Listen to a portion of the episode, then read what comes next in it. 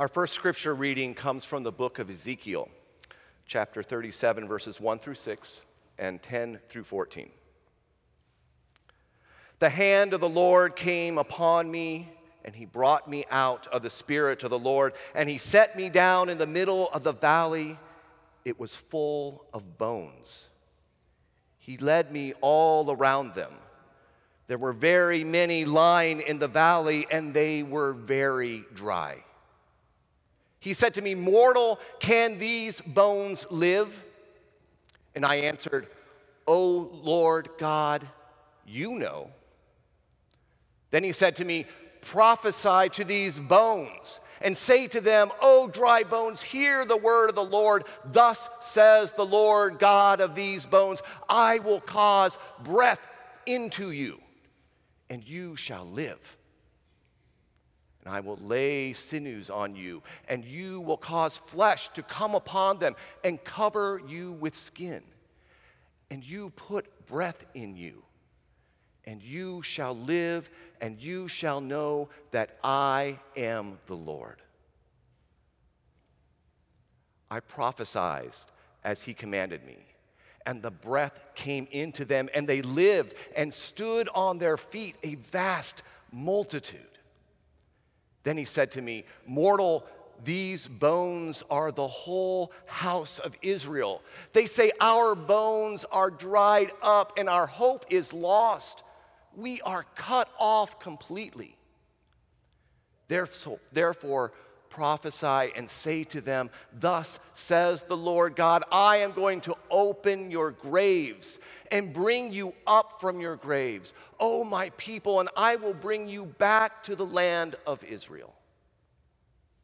And you shall know that I am the Lord when I open your graves and you and bring you up from your graves, O my people.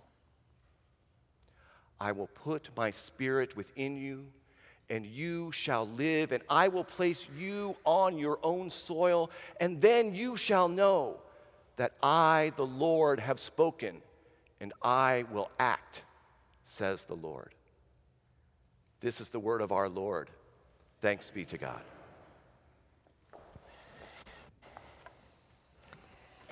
20 years ago, I was sent by my presbytery to a very small country church in rural East North Carolina. They had been without a pastor for over two years, and according to the presbytery, someone needed to go out, spend time with the session, and begin discussions about closing the church.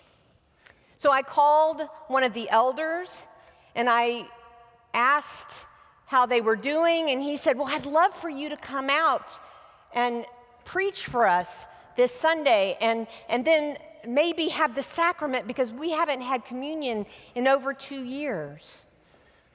And I said, Sure, I'll be happy to do that. And then he gave me directions to the church. You see, the church didn't have a street address because it had been built in the middle of a farmer's cotton field. He said, Don't worry, if you just head out that country road, you're going to see the church. You're going to see it off in the distance. It's in the middle of the field. You can't miss it.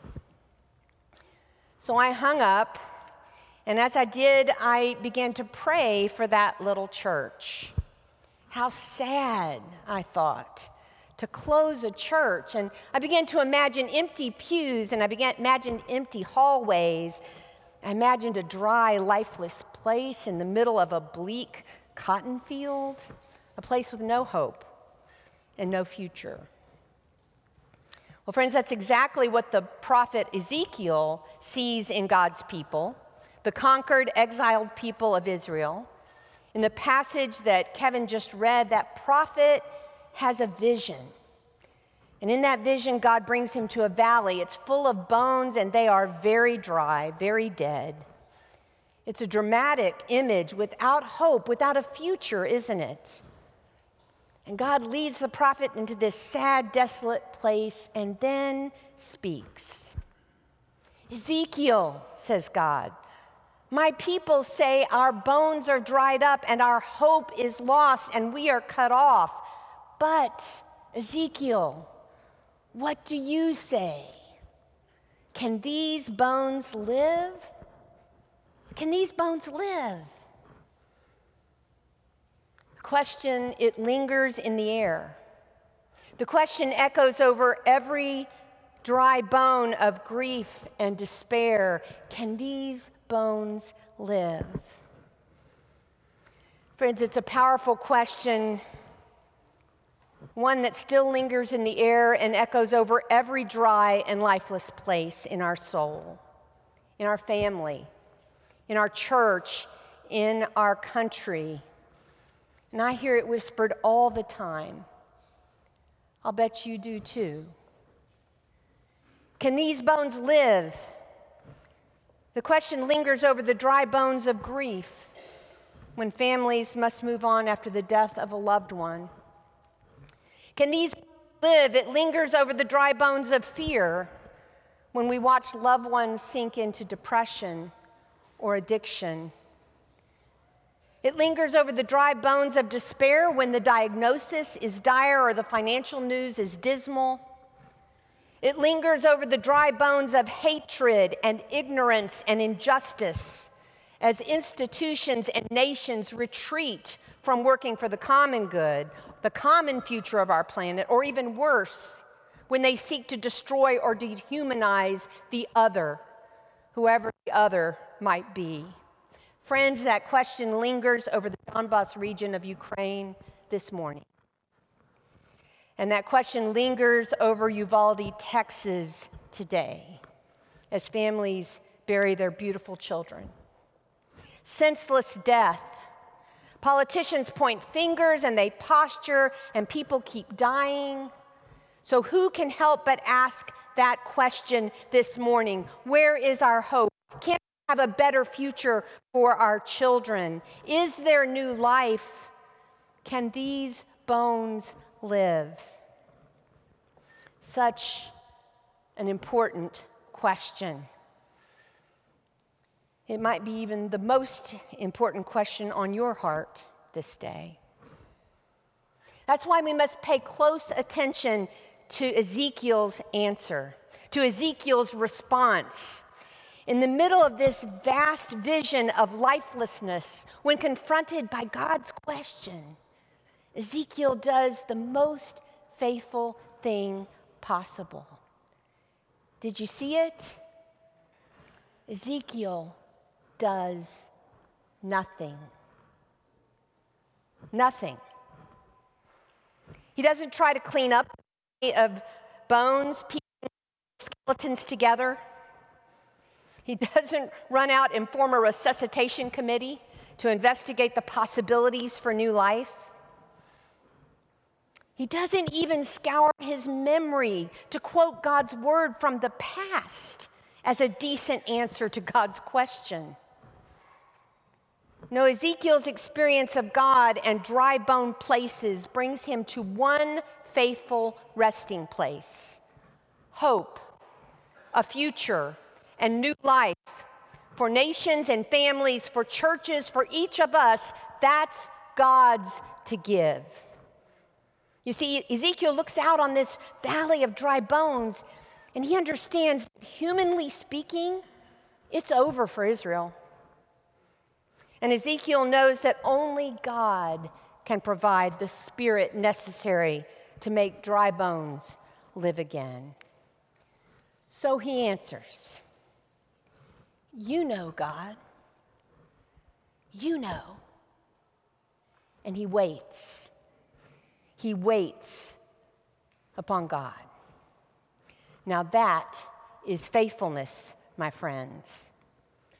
That's the picture of faithfulness. And here's the funny thing about faithfulness it can put us in wonderfully strange places as instruments of God. Because what's the very next thing that happens to Ezekiel? The next thing he knows, God is commanding him to preach. Preach to dry bones.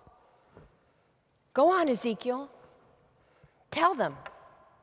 Tell these bones, hear the word of the Lord. It is a strange visual. Maybe because I have an active imagination Maybe because I'm a preacher, it really catches my imagination. But seriously, I imagine Ezekiel taking a deep breath and looking out at nothing but bones and dust. There in that valley with the question, can these bones live, still lingering in the air? And the answer, you know, O oh God, you know, lingering as well. Ezekiel did what he was told. And as ludicrous as it seems, he began to speak life over those dry bones. And guess what? God did know. The bones came together, they stood up. God filled them with spirit, with hope, with life. Tell my people, God said, tell them I will bring you back to your land, bring you up from your graves, put my spirit within you, and place you on your soil. Friends, if you know your Old Testament history, then you know it's exactly what God did for Israel. And that's exactly what God can do in any dark valley, in any dry place, with any bones of despair or evil or fear. That's exactly what God did for someone named Paul, the Apostle Paul, on a dusty road to Damascus. Paul was there, a man filled with hatred and violence and arrogance, enough for three men. You know his story. The young Pharisee out to get Christians trying to round them up and persecute them for religious crimes on his way to the city of Damascus. But before he could get there, he was struck down by light, by blindness, by fear, and a voice. Jesus himself saying, Stop fighting me, Paul. Go and join my disciples in Damascus. Paul was left in the dust, unable to see, unable to speak. They had to take him by the hand and lead him to Damascus, where he laid there for three days. Three days, no sight, no food, no drink, dried up, cut off, waiting. And then God begins to do God's thing. The story is in the ninth chapter of Acts. There was a disciple in Damascus named Ananias. And the Lord said to him in a vision, Ananias, and he said, Here I am, Lord. And the Lord said to him, Get up, go to the street called Straight, and at the house of Judas, look for a man of Tarsus named Saul. At this moment, he's praying, and he's seen in a vision that a man named Ananias will come to him and lay hands on him so he might regain his sight. But Ananias answered, Lord, I've heard from many about this man, how much evil he's done to your saints in Jerusalem, and here he has authority from the chief priests to bind all who invoke your name. But the Lord said, Go, for he is an instrument whom I've chosen to bring my name before Gentiles and kings and before the people of Israel. So Ananias, like Ezekiel, has a choice. And like Ezekiel, he is faithful. He becomes God's instrument and he goes to Paul. He introduces himself and he does what he's told. Ananias went and entered the house. He laid hands on Saul. He said, Brother Saul, the Lord Jesus, who appeared to you on your way here, has sent me so that you may regain your sight and be filled with the Holy Spirit. I'm here so you can gain your sight and be filled with the Spirit. And Ananias spoke those words of hope over the dry bones of his life. And at that moment, Paul's life changes. Here, by the power of the Holy Spirit, Paul's transformation begins. And he's never the same. And neither, in a way, is the world because everything he said or wrote or did from that day forward was an attempt to speak life over the dry bones of his day, an attempt to change others as he had been changed. Friends, it has been a tough week.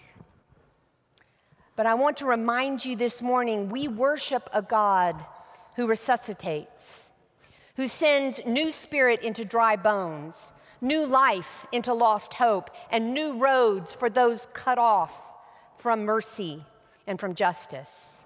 And at our best, at our most faithful, you and I and the church, we continue to hear that question lingering in our world Can these bones live? And at our best, we answer, You know, O God, you know. And at our best, we wait. We wait to be led by God to speak life into dry and desolate places. On a beautiful Sunday morning 20 years ago, I drove two hours into the rural countryside of North Carolina. All I could think about was that poor church that was about to close. All the time that I was driving, I was wondering what kind of valley of dry bones I might be entering. And sure enough, after about two hours of country driving, there it was a small white church in the middle of a cotton field. But I've got to tell you, there was nothing desolate about it. Because the cotton was still in the field, it was bright white and it was full. And that church looked for all the world to be floating on a cloud. And not just the church, there were dozens of cars and trucks floating on the cloud all around that church, parked all around it. And when I arrived, there wasn't anything deserted or quiet about this place. I got out of my car and stood in the parking lot just taking it all in.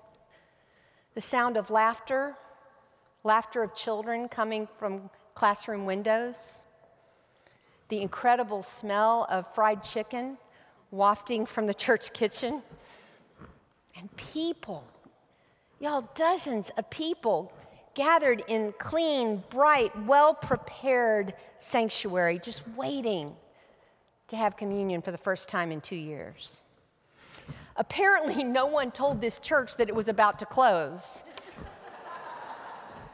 No one told this place that when you don't have a pastor, your bones are dried up and your hope is lost and you're cut off from being a church.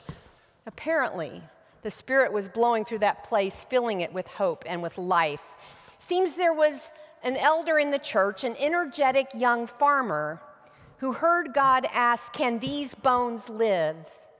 And who also heard God's command to preach to those bones. And for two years, it was that young man, that elder, that led worship in that place, that preached in that place, that spoke words of life into a small, dying rural church. And the congregation grew by 200% in two years.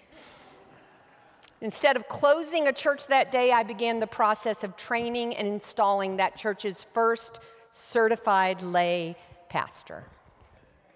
I should have known.